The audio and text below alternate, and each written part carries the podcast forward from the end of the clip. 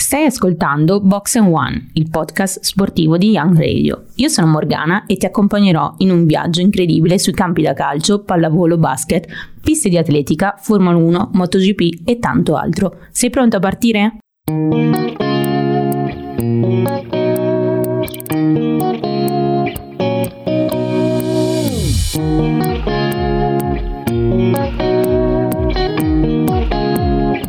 Oggi puntata dedicata alle ultime notizie sportive. I campionati di calcio si stanno per fermare in vista dei mondiali in Qatar, ma non solo, ci saranno tantissime curiosità. Siete pronti a indossare le vostre cuffie più comode? Perché noi siamo pronti a partire.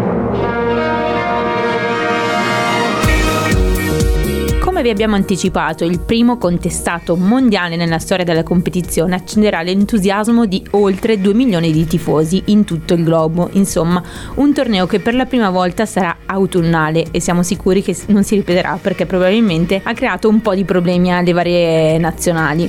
I campionati e le coppe quindi andranno in pausa per fare spazio ai mondiali tra novembre e dicembre, con un conseguente pausa per la Serie A, Champions e il resto grandi, dei grandi tornei. Ad esempio, la Champions League tornerà in campo a febbraio febbraio con gli ottavi di finale. I sorteggi, che si sono tenuti nella giornata di lunedì 7, hanno assegnato le squadre italiane avversarie non troppo proibitive. Partiamo dal Napoli di Spalletti che incontrerà l'Eintracht Francoforte, mentre l'Inter di Inzaghi andrà a Porto. Il Milan invece di Pioli sfiderà il Tottenham di Conte, quindi un uh, ritorno ecco, a Milano per Conte. Mm, siamo sicuri che saranno delle sfide importantissime, ma non solo. Abbiamo detto che inizieranno questi famosissimi mondiali. Il 20 novembre quindi prenderanno ufficialmente il via. È un evento calcistico importantissimo, siamo sicuri che eh, sarete incollati alla televisione a guardarli, ma anche un mondiale caratterizzato eh, dall'assenza dell'Italia che è campione d'Europa in carica. Eh, entro il 13 di novembre tutte le varie nazioni eh, devono comunicare le liste dei 26 giocatori convocati, anche se proprio a riguardo sono diverse le stelle che non potranno partecipare a Qatar 2022 2022 per infortunio. Ad esempio, il Senegal dovrà rinunciare a Mané. Infatti l'attaccante del Bayern Monaco, dopo 20 minuti della sfida contro il Werder Brema, ha subito un contrasto di gioco e ha rimediato un infortunio veramente grave. Stesso discorso vale per Paul Pogba che dopo il suo ritorno alla Juventus è stato immediatamente fermato da una lesione al menisco. E stessa sorte anche per Vignaldum dell'Olanda che ha disputato, pensate un po', solo 12 minuti in campionato contro la Roma. Il suo grave infortunio nell'allenamento d'agosto lo, ha, lo terrà fuori fino al 2023. Insomma, saranno mondiali, sì, ma senza alcune stelle. Ma quanto dura questa pausa? Un mese e mezzo, insomma, la Serie A andrà in vacanza dopo la quindicesima giornata in programma proprio questo weekend, per poi tornare solamente nel 2023. Mentre per quanto riguarda la Serie B, a differenza della massima serie italiana vedrà solamente una settimana di pausa in cui si giocheranno le amichevoli tra le nazionali che non hanno raggiunto i mondiali. Quindi abbiamo detto Serie A che riprende nel 2023, ma precisamente quando il 4 gennaio vedrà nuovamente i propri campioni in campo. Discorso diverso invece per quanto riguarda la Premier League, nuovamente protagonista a fine dicembre con il famigerato Boxing Day del 26. Per i calciatori reduci dai mondiali abbiamo detto Sicuramente sarà un mese di fuoco, anche perché non avranno nessuna pausa, ma bisognerà assolutamente fare i conti con il jet lag. Viaggi internazionali e tempistiche varie, di certo non potranno sicuramente scendere in campo.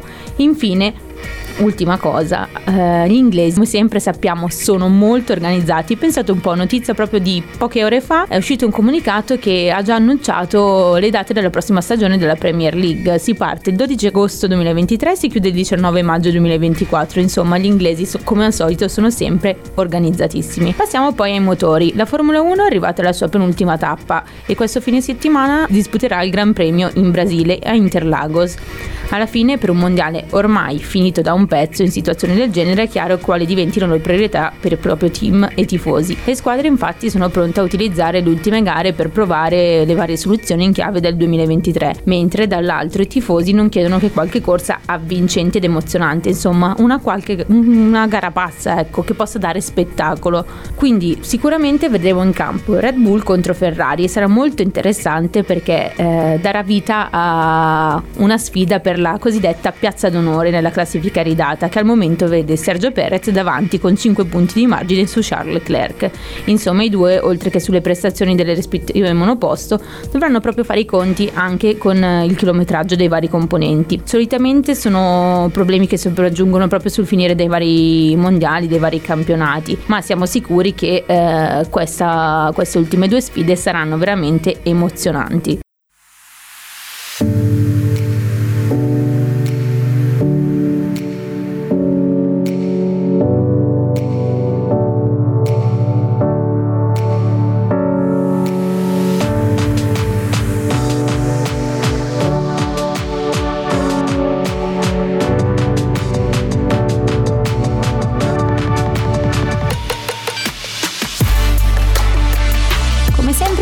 Dello sport eh, ci sono tante le curiosità e tante le novità che arrivano ogni settimana. Pensate un po', l'Italia ad esempio cambierà il partner tecnico, quindi addio Puma, ecco Adidas che fino al 2026 garantirà un importo superiore, pensate un po', a 15 milioni di euro a stagione rispetto al precedente introito e vestirà tutte le squadre azzurre, quindi la nazionale maschile a quella femminile, dalle giovanili al futsal, al beach soccer e gli sports.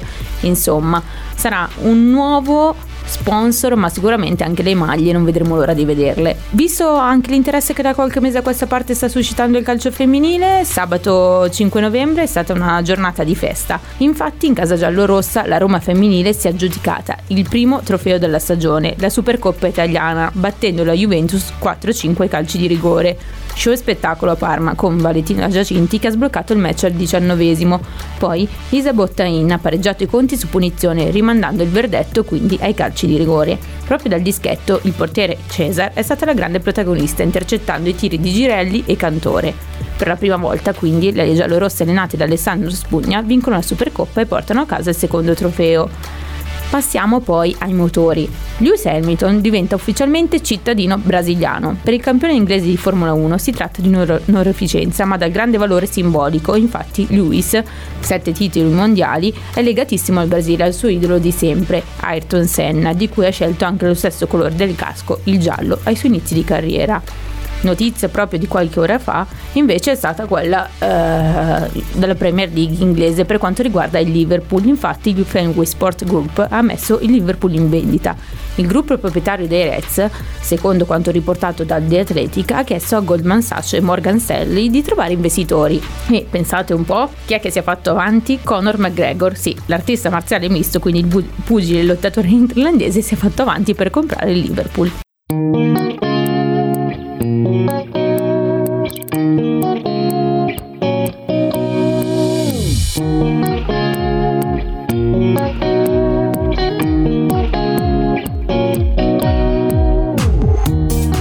Arrivati quasi alla fine della nostra puntata. Come di consueto, ecco gli appuntamenti del weekend. Ultima settimana del campionato di Serie A prima delle soste dei mondiali. La quindicesima giornata mette di fronte grandi sfide. Apre la giornata l'anticipo di venerdì, Empoli-Cremonese. Sabato invece sarà importante per il Napoli che cercherà di scappare ulteriormente in vetta. Allo stadio Diego Armando Maradona arriva l'Udinese, poi Sampdoria-Lecce e Bologna-Sassuolo. Domenica lunch match importante, Atalanta-Inter, una sfida che regalerà grandi emozioni. Così continua con Verona Spezia e Monza Salernitana, poi Roma Torino. Infine chiudono la giornata Milan Fiorentina e Juventus Lazio.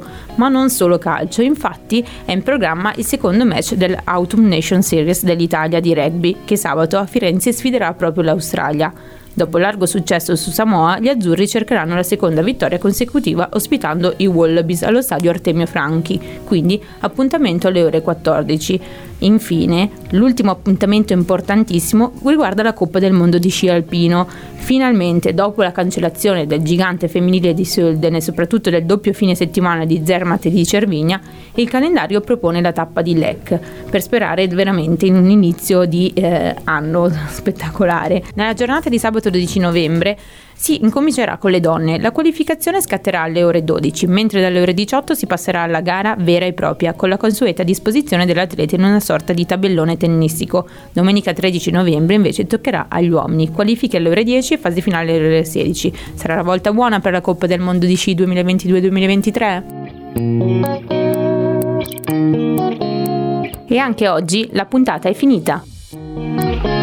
Se ti è piaciuto, non ti resta che continuare ad ascoltarci su tutte le nostre piattaforme. Ci puoi trovare anche sulla nostra pagina Facebook Young Radio, su Instagram Box One underscore il podcast sportivo e sul nostro sito www.youngradio.it. Fino ad allora, questo è Box One e io sono Morgana.